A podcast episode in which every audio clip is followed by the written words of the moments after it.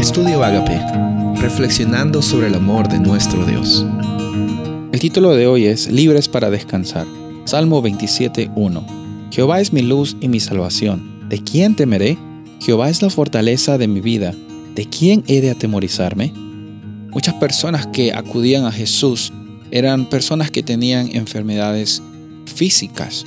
Muchas personas tenían concretamente cosas que no les permitía tener una gran calidad de vida.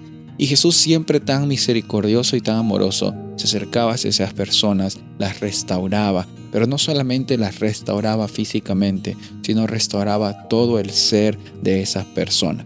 De la misma forma, Dios quiere restaurarte a ti. Jesús anhela restaurarte a ti.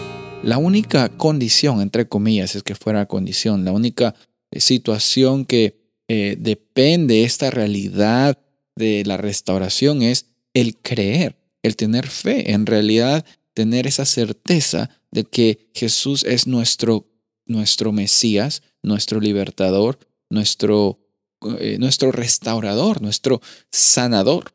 Y en esta, en esta situación, en estas circunstancias, eh, quizás que estás viviendo, muchas veces tú ves dolor, eh, ves bastante ansiedad, bastantes preocupaciones, pero la realidad que vemos aquí en esta historia que, que vimos del el hombre paralítico y la historia que vimos de Elías es que todos en este mundo tenemos esa necesidad de acudir a Jesús, a Dios, cuando tenemos circunstancias complicadas.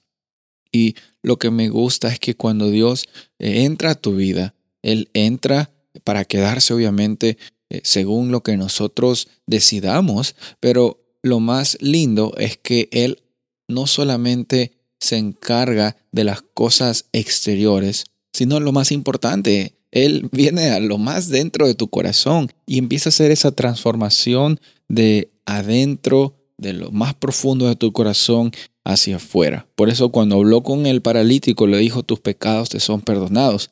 Los fariseos se quedaron totalmente alarmados. ¿Cómo es esto que puedes perdonar pecados? Jesús es el Cordero de Dios que vino a este planeta para que tú y yo, para que toda la humanidad tenga esa libertad. Y van a haber momentos en que quizás que nuestro cerebro nos dice, huye, escápate de estas circunstancias, eh, siéntete solo, no hay te acompaña, todo, todo esto es totalmente catastrófico, no hay una razón para vivir. Y como Elías quizás te sientes en, en, en Primera de Reyes capítulo 19, pero de la misma forma que Dios intervino eh, en esta historia de Elías en 1 Reyes 19, Dios interviene hoy día para tu vida, para decirte a ti, sabes que eh, tengo un propósito para ti, sabes que tú no estás solo, sabes que quizás necesitas algún descanso, un break, algo que te ayude a, a recuperar energías, comer saludablemente, yo no sé, pero la realidad tuya es que como hijo y como hija de Dios, tú tienes un propósito de que su nombre sea conocido y en él podemos tener descanso y somos libres, libres para descansar. Soy el pastor Rubén Casabona y deseo que tengas un día bendecido.